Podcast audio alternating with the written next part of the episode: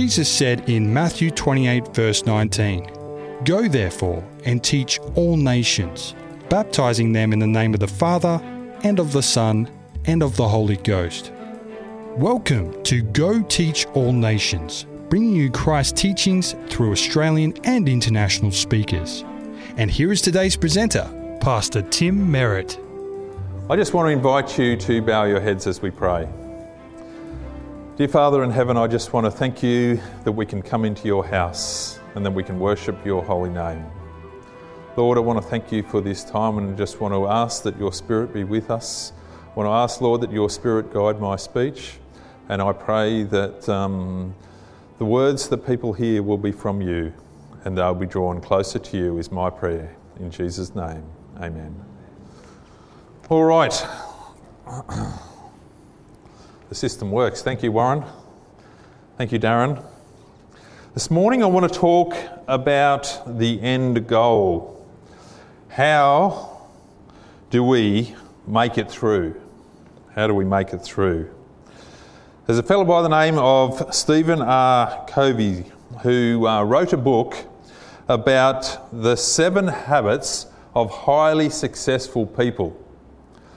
And one of those habits, the second habit in his book, he records that to live effectively, we need to begin with the end in mind. So we have to begin with the end in mind. Now, how does that actually work? In my past life, um, I built and sold a few houses. And I know each time that I did that, I had to have the end goal in mind. Now, the very first time that I built a house, um, I probably didn't have the end goal in mind. I just wanted to get it up and have a covering over it and wanted to have it the way that I thought it should be. But I didn't really think much about the end goal. It wasn't facing in the right direction. The lounge room was small, we couldn't entertain many people. But anyway, from that we learnt and we added a few things to it. And as time went on, I reckon I got it right in the last place that we moved into. We had it facing the right direction, we had a nice outdoor entertaining area, and we were very happy. But it was because I had the end in mind. And because I had the end in mind, I was able to start and continue on with that journey, not getting distracted, but being able to finish the project and have the end in mind. You know, the same goes for our spiritual journeys. The same goes for our spiritual journey. So often we are in this life and we get distracted by everything that comes our way and we forget about the end. You know, I did a funeral yesterday of a 103 year old lady and she always seemed to have, the last two years that I spent visiting her in the nursing home, she always seemed to have the end goal in mind. She even had a picture of herself in the car waving, and that was to say, I'm saying goodbye to you here, but that I will see you again. And one of the things that she always said to me when I would go, I would say, I'll see you in a fortnight's time. She said, No, I will see you when I see you. I will see you when I see you. What she was saying was, don't stress if you can't get here, but I might not even be here myself. She had the end in mind and she was focused on that end goal. You know, we look at Revelation chapter 1. And Revelation is an amazing book and a wonderful book. And in Revelation, it also does the exact same thing. At the start of Revelation, we find that it's a revelation of Jesus Christ. We find that we're going to be blessed if we read it, blessed if we take it to heart. We're going to find that the greeting comes from all three parts of the Godhead. And then straight away in verse 7, it tells us the end goal that Jesus is going to come and every eye will see him. It wants us to stay focused on that end point. So every time when we go through, we see beasts and we see other things that, can, that, that are there to distract us. We need to keep that end in mind. When we think about this story, It reminds me of what happened in the very beginning of time. In Genesis 3 and verse 13, and we spoke about this a fortnight ago, about um, how we lost our dominion to the devil. But in Genesis 3 and verse 13, it tells us how that happened. And it happened because we were deceived. It was deception that allowed that to happen. It's one of the devil's greatest tactics, it's one of the tactics that he still uses today is deception. And we find in Revelation 12 and verse 9 that the goal is that the whole world will be deceived. In Revelation 13 and verse 14, we find that the land beast, his thing is that those on the earth, remaining still on the earth, will be deceived. The goal is deception. The tactic from the devil is deception. And when the disciples asked Jesus the question, when are these things going to happen? In other words, when's the destruction of Jerusalem going to happen? And when are you coming again? He proceeds to give them some warning signs of when that will be. We see some of those warning signs happening today, don't we? And sadly, some of these warning signs that are happening today are not waking people up because they don't have the end in mind. But four times in that one chapter, Jesus warns us not to be deceived. Deception is going to be one of the things that we need to be careful of in the very last days. Deception is one of the things. I want us to turn to Revelation chapter 13. Because in Revelation chapter 13, we're actually going to do a two part series on this starting next week, but I want to get in our minds a little bit about what is going on. And this is sort of like a prep into the next two weeks.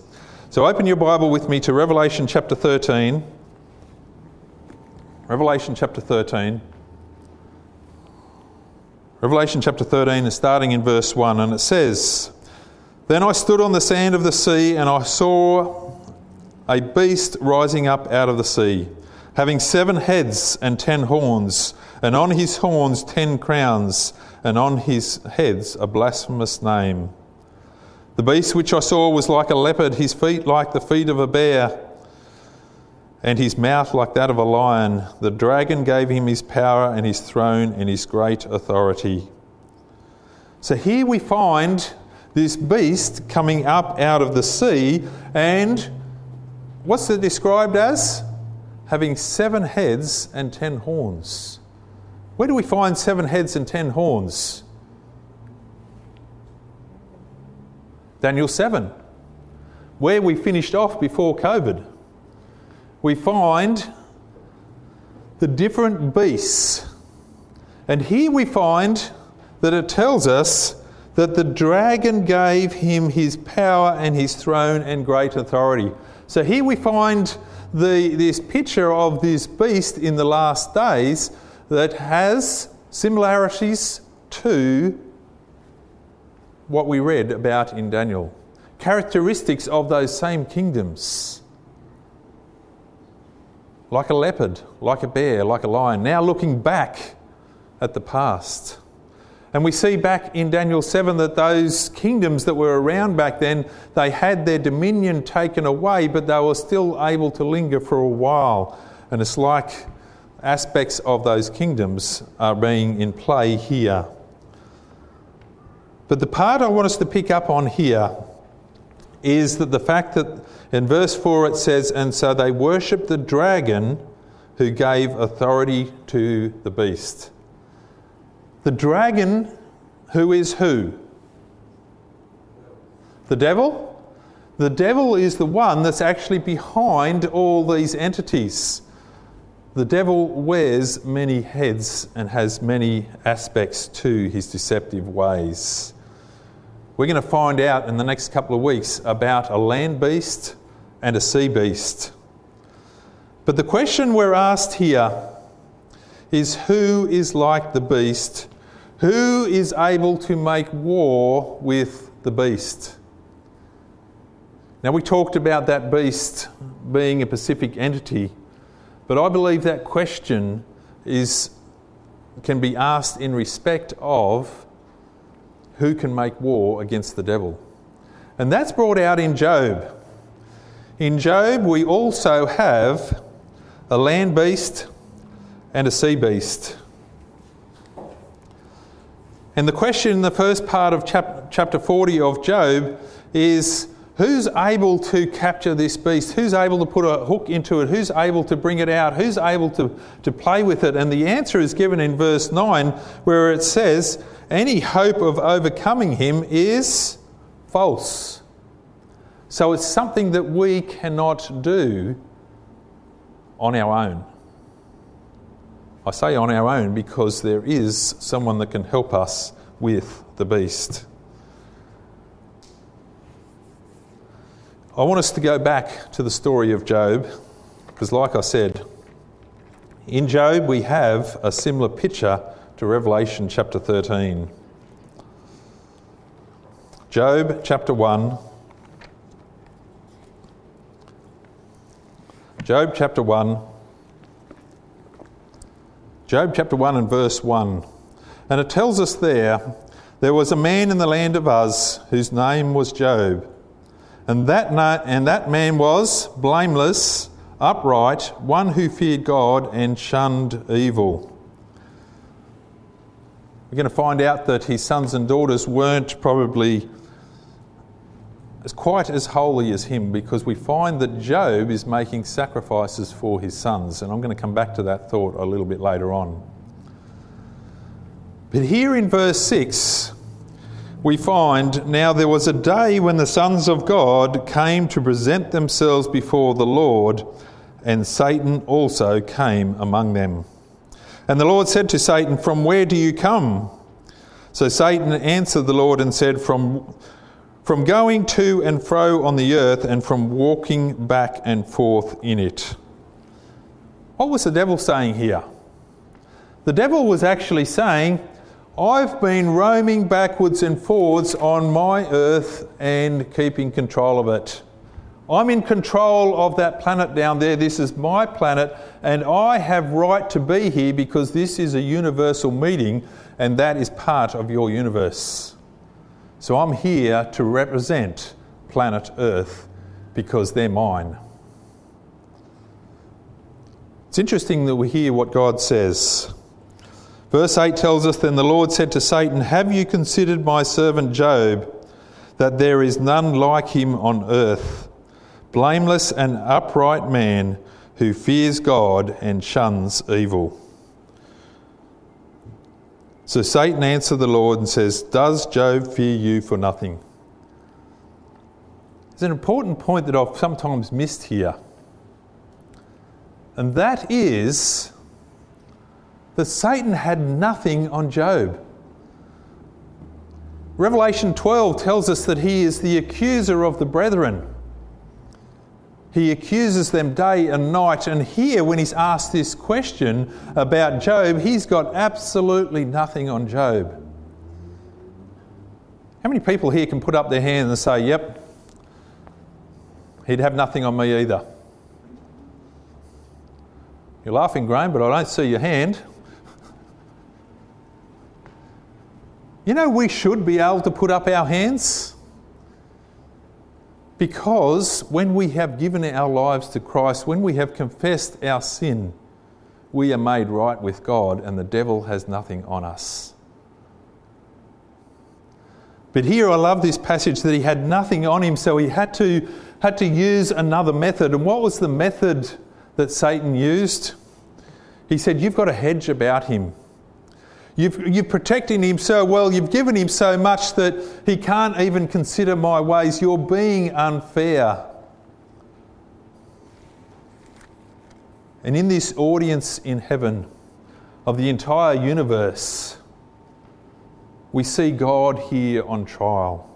God here being accused of delving with the devil's territory.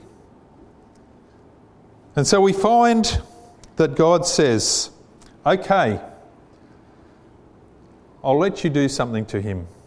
I'll let you take away everything that he has. Do whatever you need to do with his stuff, but don't touch Job. Don't touch Job.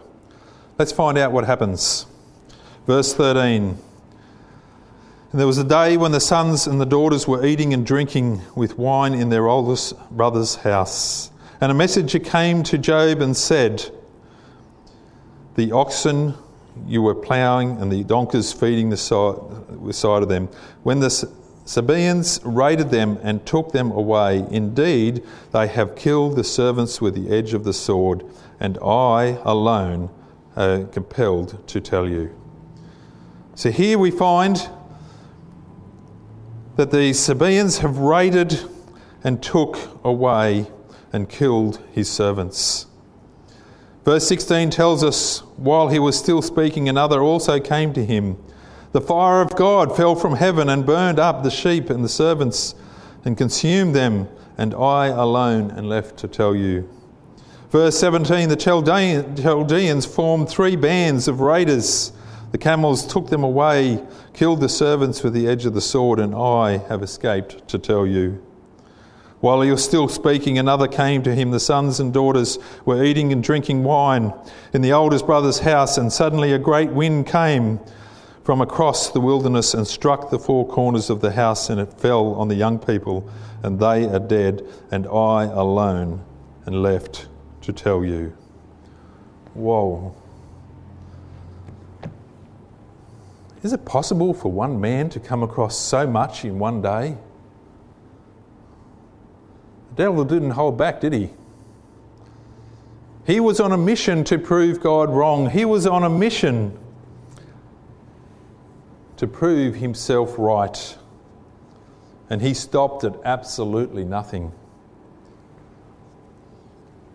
I want us to have a look at what Job lost. He lost his job, he lost his employees, he lost his pets, his animal, which were his machinery. We can equate that to cars and other things today. He lost his superannuation. He lost his dignity. And he even lost every single one of his children. What did Job do? What did Job do? Verse 20 tells us he fell on the ground and worshipped.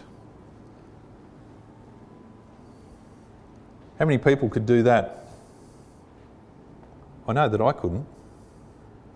I don't think I would be in a state of mind to be able to do that. What a man. What a man.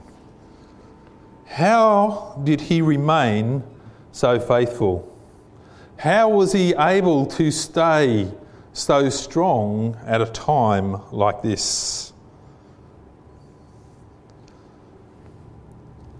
You know, it's interesting that when we look at the lists of people that did the attacks. The Sabaeans, we find God as being the one who accused. The Chaldeans and the great wind also, assumedly from God. So Job is there thinking that God has orchestrated all this against him.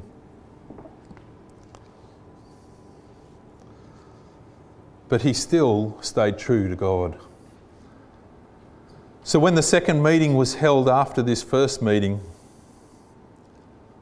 God said the same thing to, to, to prove that he was right. And what did the devil do? That's because you won't let me touch him. And so God allowed him to go that little bit further. And he gave him boils. The Bible tells us from the soles of his feet to the top of his head. How many people have had one boil? I've had one boil and it's extremely painful. I can't imagine having them from the sole of my feet to the top of my head.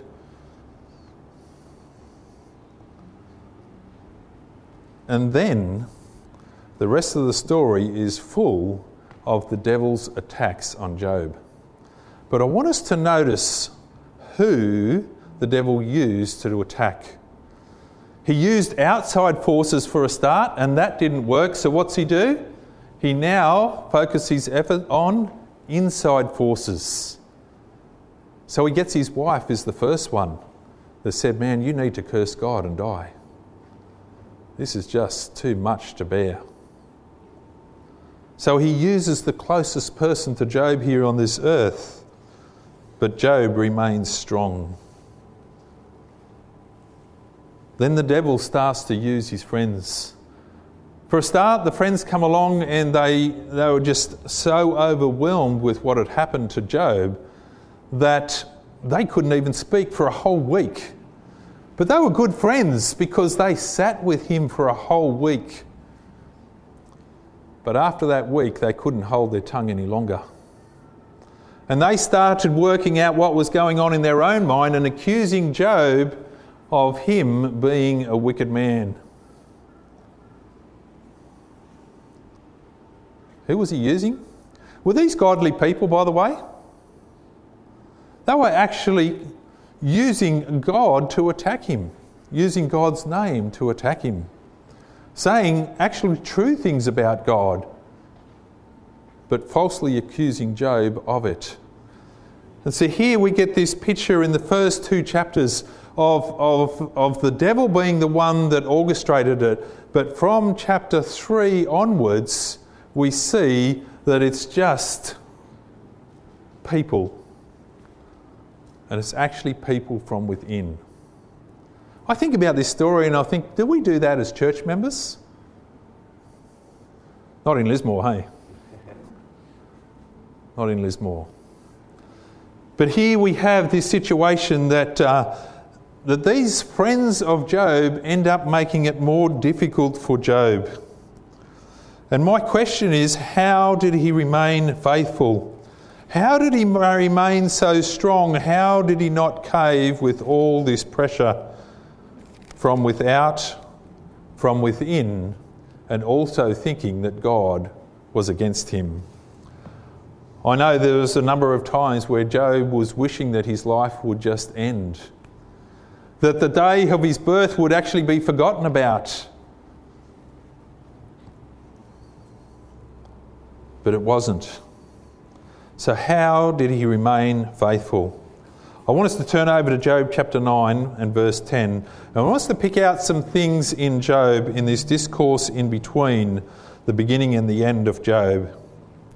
Because it reminds us of how Job stayed strong. Job chapter 9 and verse 10, and it says, He does great things past finding out, yes, wonders without number. Here, Job is reminding himself of the wonderful works of God and how superior God is to himself. He's reminding himself that, hey, his wisdom and his knowledge is nothing compared to God how dare he put himself above God, as they were suggesting, and curse God and die? So he reminds himself of his position. He reminds himself that he is a humble servant on this earth. Let's have a look at the next thing he does in Job 13 and verse 15. Job 13 and verse 15 says, Though he slay me, yet will I trust him. Even so, I will defend my ways before him. I love that. Though he slay me, yet will I trust him. Though he does all this to me, and I can't see why he's doing it to me, I'm still going to trust him. Why? Because I know he's far superior to me. I've seen his goodness, I've seen his love, I've seen his mercy. Why? He was actually making sacrifices for his sons and daughters. He knew about Jesus coming and what that pointed to. Turn over to Job chapter 14 and verse 14. Job 14 14. He says there, If a man dies, shall he live again? All the days of hard service I will wait till my change comes. What's Job doing here? Job here is reminding himself of the end goal. He's reminding himself that there is something better. This is one of the things that helps him to get through. He reminds himself of the end goal. In chapter 17, we see this prayer of Job. So, Job spends much time in prayer. And over in Job 19, verse 25 and 26, he says, For I know that my Redeemer lives, and he shall stand at last on this earth. And after my skin is destroyed, this I know that in my flesh I will see God. Again, Job is reminding himself of the end goal. He knows what is true about God and he's putting his trust in Him despite not being able to see it. You can feel all these pressures upon him and he's blinded to what is really going on. Come over to Job 23. Job 23 and verse 10. It says there, But he knows the way that I take. When he has tested me, I shall come forth as gold. Here again, reminding himself of the end goal. Still thinking he's being tested and, and, and, and, and going all through this because of what God has done. But he knows that God's understanding and thinking is far superior to his. And he sees this as a test and he says, I know that in the end, things are going to end up better. He reminds himself of the end goal. Over in verse chapter 26, 26, verse 13 and 14. By his Spirit he adorned the heavens, his hand pierced the fleeing serpent. Now that's very interesting. Here he tells us the hand has pierced the fleeing serpent. Who's the fleeing serpent? It reminds us of the devil, doesn't it? So Job is sort of uh, uh, under an understanding that the devil is there and attacks also, but he's not attributing anything of this to the devil. Indeed, these are mere the edges of his ways, and how small a whisper we hear of him. But the thunder of his power, who can understand? Here, Job is, is reminding him that God is in control. In chapter 27, chapter 27, it says, As God lives, who has taken away my justice, and the Almighty who has made my soul bitter, as long as my breath is in me, and the breath of God in my nostrils, my lips will not speak wickedness, my tongue utter deceit. Here again, he's resolving to stay true to God. He's resolving to stay true to God. Finally, Job questions God, and God answers him. And we don't have time to go through those answers, but it's amazing the answers that God gives. He actually gives 70 questions to Job about the universe, the, the world that he is in, and how the eagle soars and the ostrich puts its head in the sand, and how the seas are kept in their place. And, and, he, and he basically says, Do you know anything about that, Job?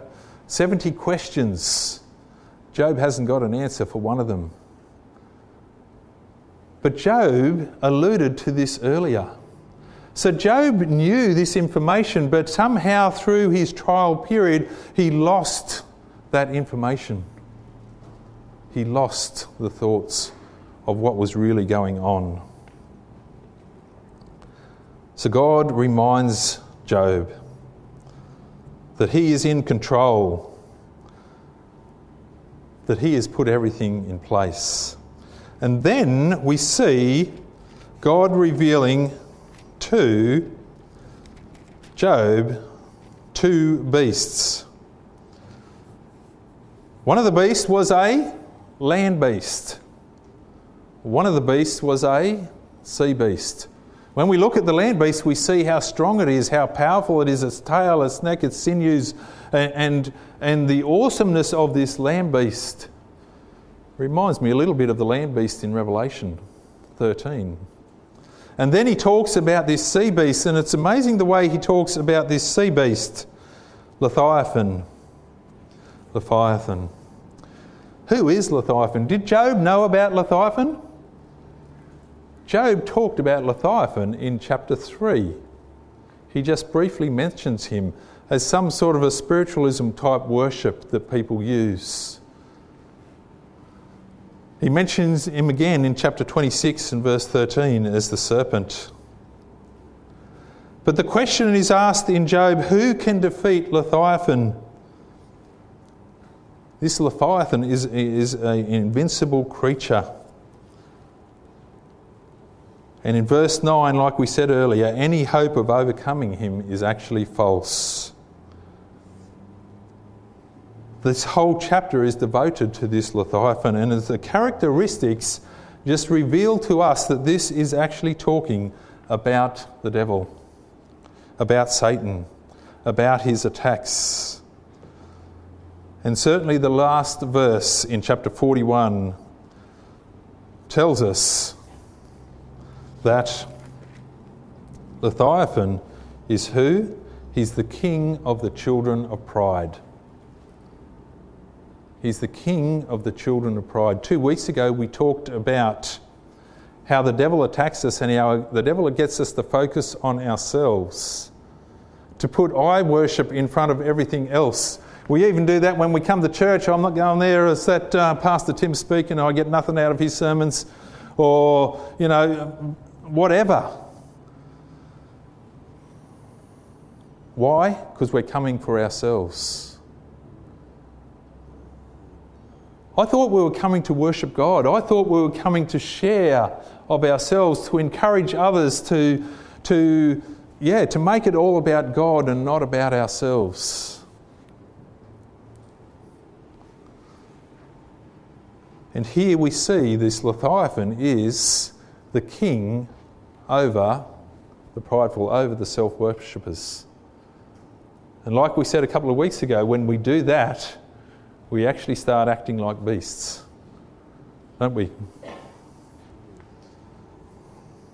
When we get to Revelation, we see this serpent is actually the devil. Psalms also identifies him as a marine multi headed creature. He's a marine multi headed creature. We saw the tools and the people that he uses against Job. He attacks from without, but now focuses his attacks from within. The devil is going to attack us in the last days, we know that. And a lot of these attacks are going to come from within. Some people get discouraged about that and think, you know, I saw this pastor doing this, or he treated me like that, or this person was like this, or this person was like that.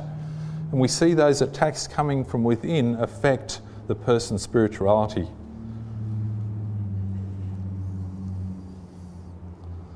Isaiah 27, verse 1, describes that God is the one that can defeat Leviathan, this serpent, and he will bring judgment upon him.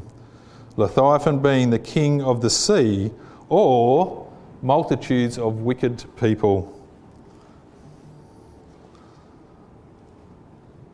The devil used the Sabaeans, fire from God, Chaldeans, a great wind, then he used his own friends and his own family.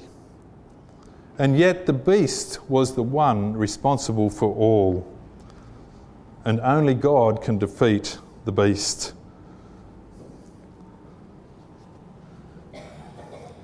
Let's have a look at the last chapter. Because here, you know, I've preached before and I believe that I once believed that Job didn't know who it was, was never unable to understand who it was that attacked him. But studying out this chapter about Leviathan, I discover that, hey, Job was told who it was. Job got a clear understanding of who it was. So let's have a look at chapter 42 and verse 3. You ask me, Who is this who hides counsel without knowledge? Therefore, I have uttered what I did not understand, things too wonderful for me to know, which I do not know. Here, Job is saying, You know, you are over all. I don't understand your ways, and now you're helping me to understand your ways a little clearer. And notice what he says in verse 5. He says, I have heard you, by the hearing of the ear, but now my eyes see you. He's heard him, but now he sees. Now he gets a clear picture of what is going on. And what is going on is this great controversy between God and the devil. And he's just a pawn in this process. The amazing thing is when we look through, we find that judgment does come on Job's friends, or should I say, Job's enemies. But it's interesting what Job is asked to do. Job says to the enemies, You know, you've gone so far away from me that I don't want you to come with me, to me. I want someone to be an intercessor for you. And he says, I want you to go to Job, make sacrifices. And we find that Job does this. And when Job prays for his friends, that's when everything's restored. Or should I say, when Job prays for his enemies, that's when everything's restored. How many people pray for their enemies? Not easy to do, is it? But it enables us to treat them differently, enables to see them differently. And yes, they were on the devil's side and the devil was using them. But they were still God's children and God still wanted them back. So we've got to be careful how we treat our enemies. Everything was restored to Job. When we join ourselves to the Lamb of God, we regain that dominion over the beasts that control our lives, restoring the image of God in ourselves, resulting in a more selfless you, resulting in a more selfless me. We've got to keep the end in mind, reminding ourselves that God is superior to us, resolving in our hearts, as Job did, to stay true to God, to pray for help, but most importantly, to keep the end in mind.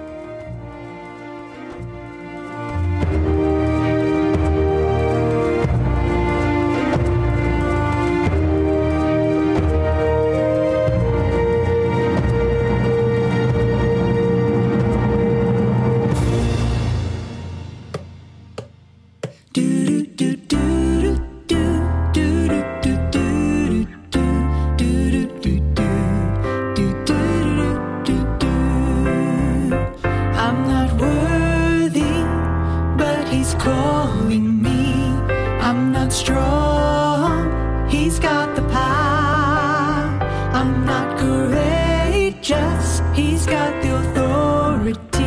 I'm not divine, but he calls me his child. Sometimes I'm tempted to look around and see.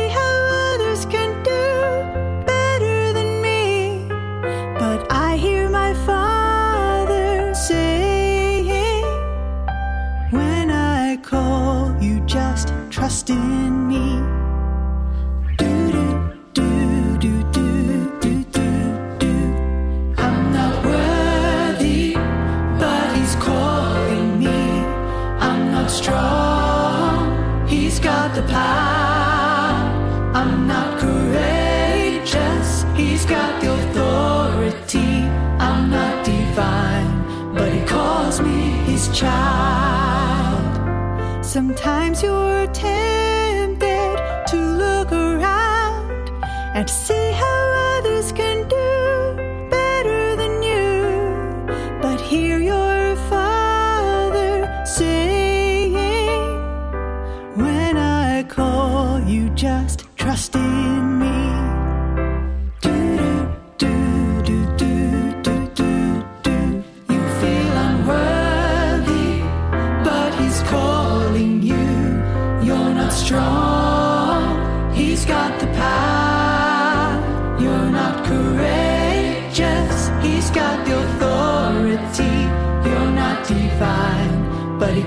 you his child. I'm not worthy, but he's calling me. I'm not strong. He's got the power.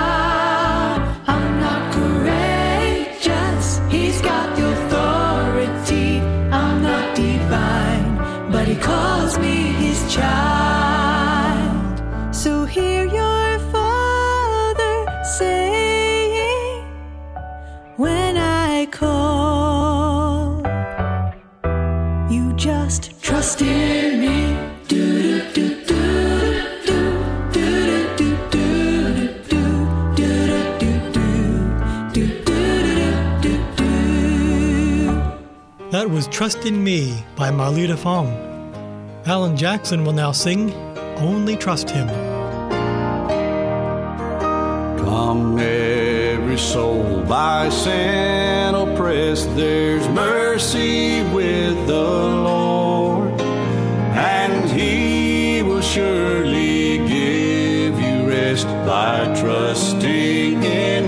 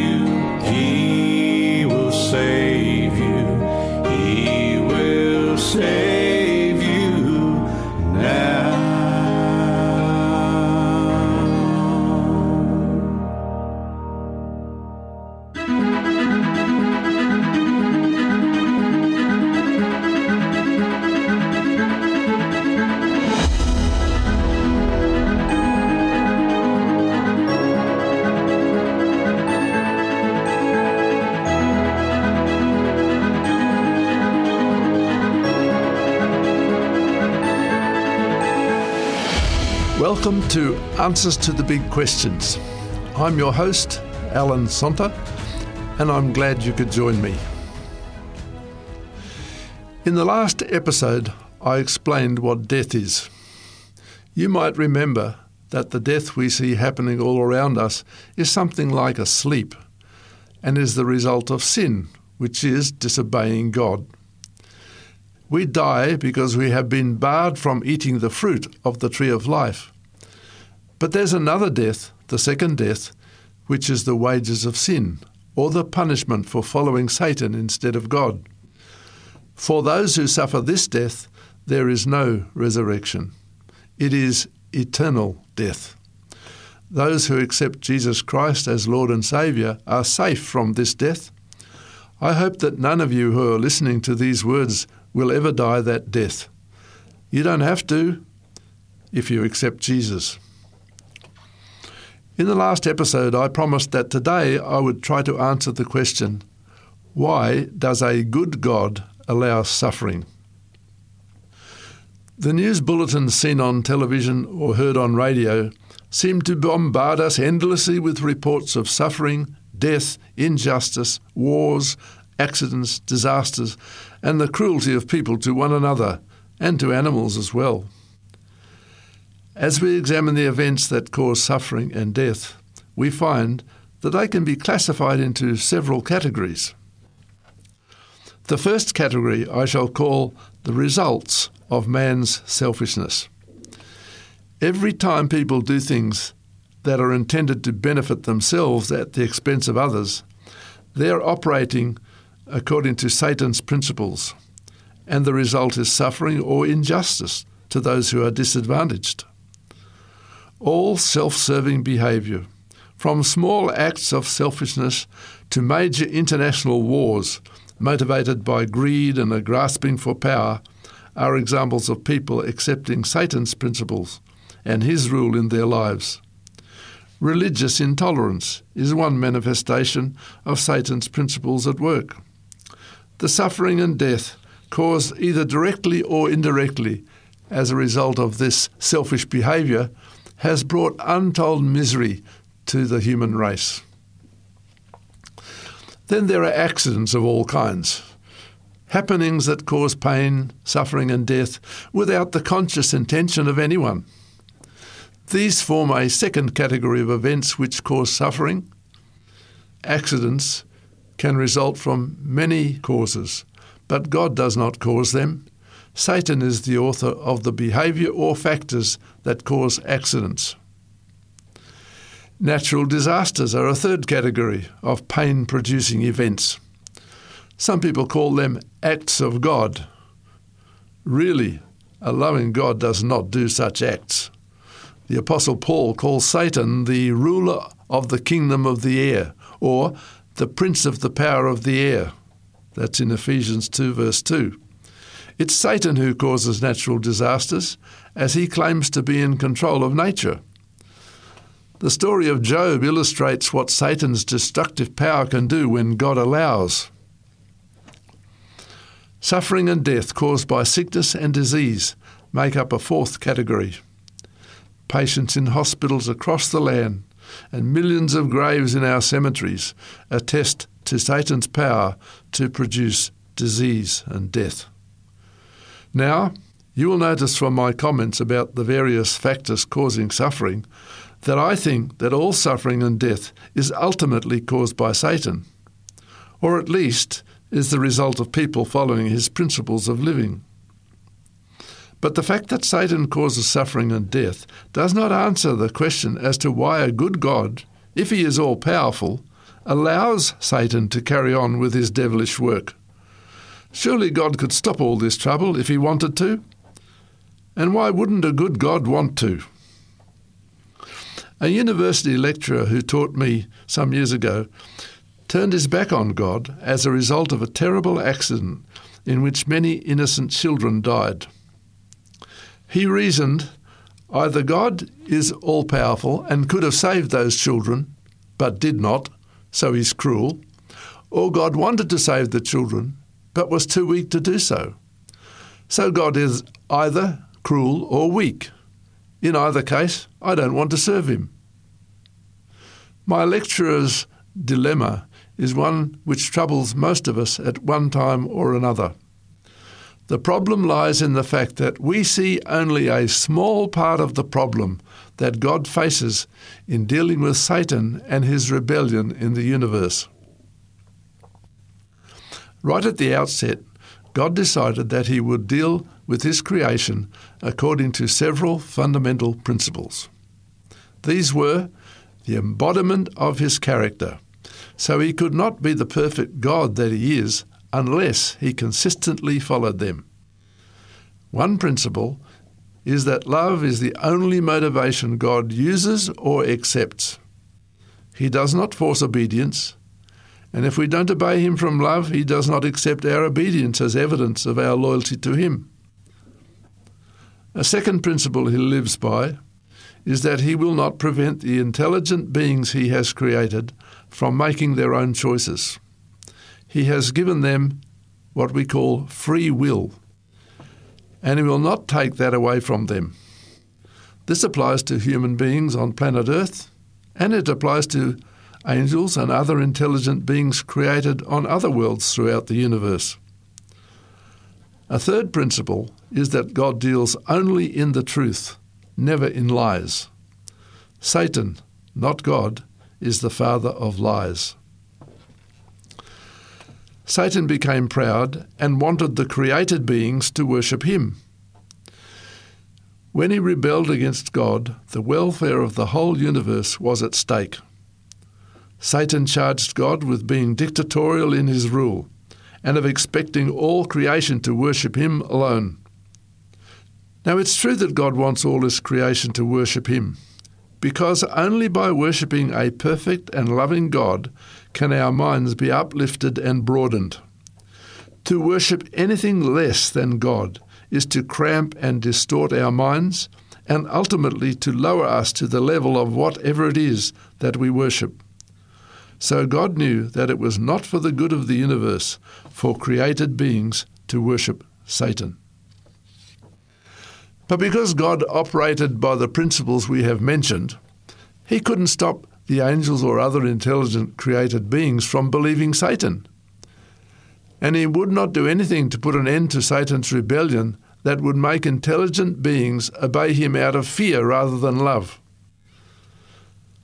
Satan is under no such restraints. He can deceive and coerce, and he doesn't care whether he's followed out of fear, just as long as he is worshipped and obeyed.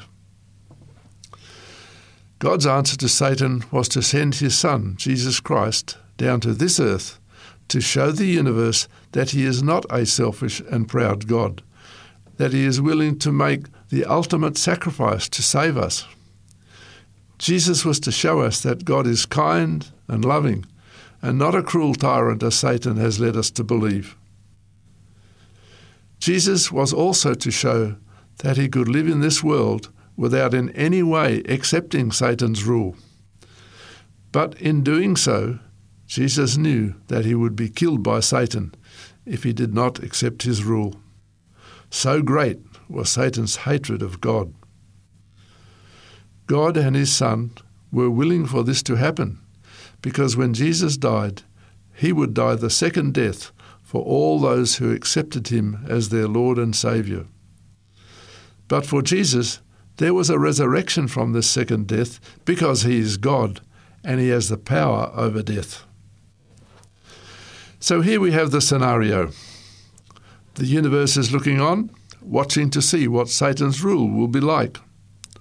All, except for the angels that Satan has deceived into following him, love God, and they fear the results of Satan's action.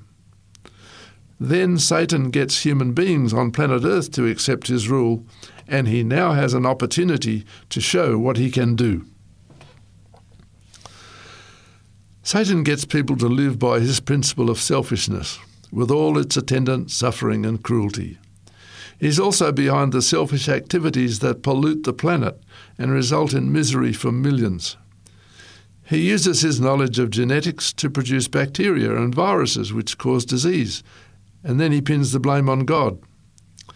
He encourages people into lifestyle habits that cause organic disease, which he then attributes to God. He also uses his power over natural phenomena to cause accidents and natural disasters, and then he calls them acts of God. And God doesn't intervene, because if he did, he would be taking away the free will of his created beings. God must allow the inhabitants of other worlds to see the results of Satan's government. If God stepped in to remove the injustice, cruelty, and suffering resulting from Satan's activities, the inhabitants of the universe would never understand how bad Satan's rule really is. Perhaps the greatest single event that turned the minds of the watching inhabitants of the universe against Satan was what he did to Jesus when he persuaded his human followers to crucify him. The universe was shocked to see the length to which Satan would go in his fight against God. So the time will soon come when God will say, Enough. The watching universe will say, Yes, God, please put an end to the misery. We know you are a God of love, and we want to serve you forever because we love you. We can see Satan for what he is a cruel tyrant who is interested only in himself. Then Jesus will come back to planet Earth, this time as the King of the universe.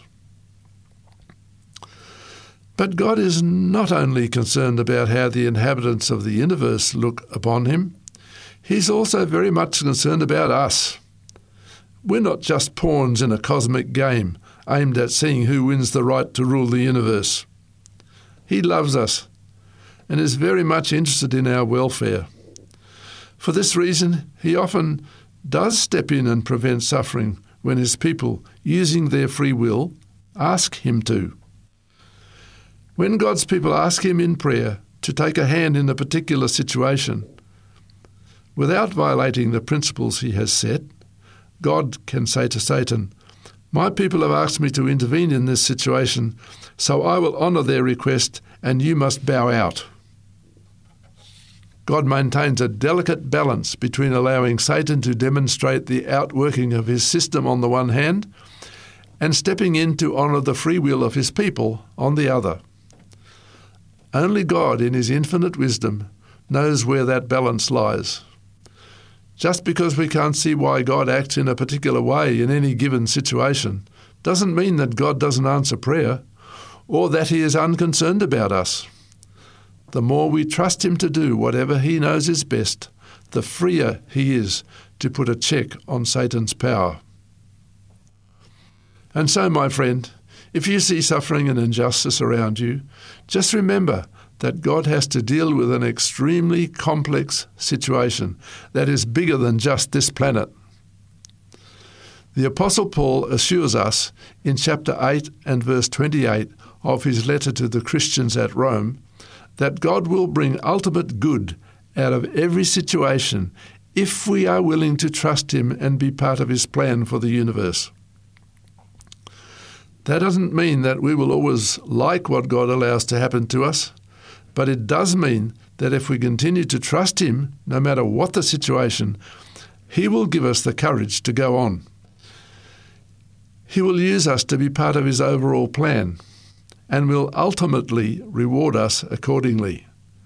He will never allow Satan to destroy us or to force us to serve Him. Well, that's it for now. In the next episode, I'll tell you what I believe the Bible has to say in answer to the question, What does the future hold? If you are one who wants to know what God says will happen, you won't want to miss the next episode. You've been listening to Answers to the Big Questions. I'm Alan Sonta, and I hope you can join me next time.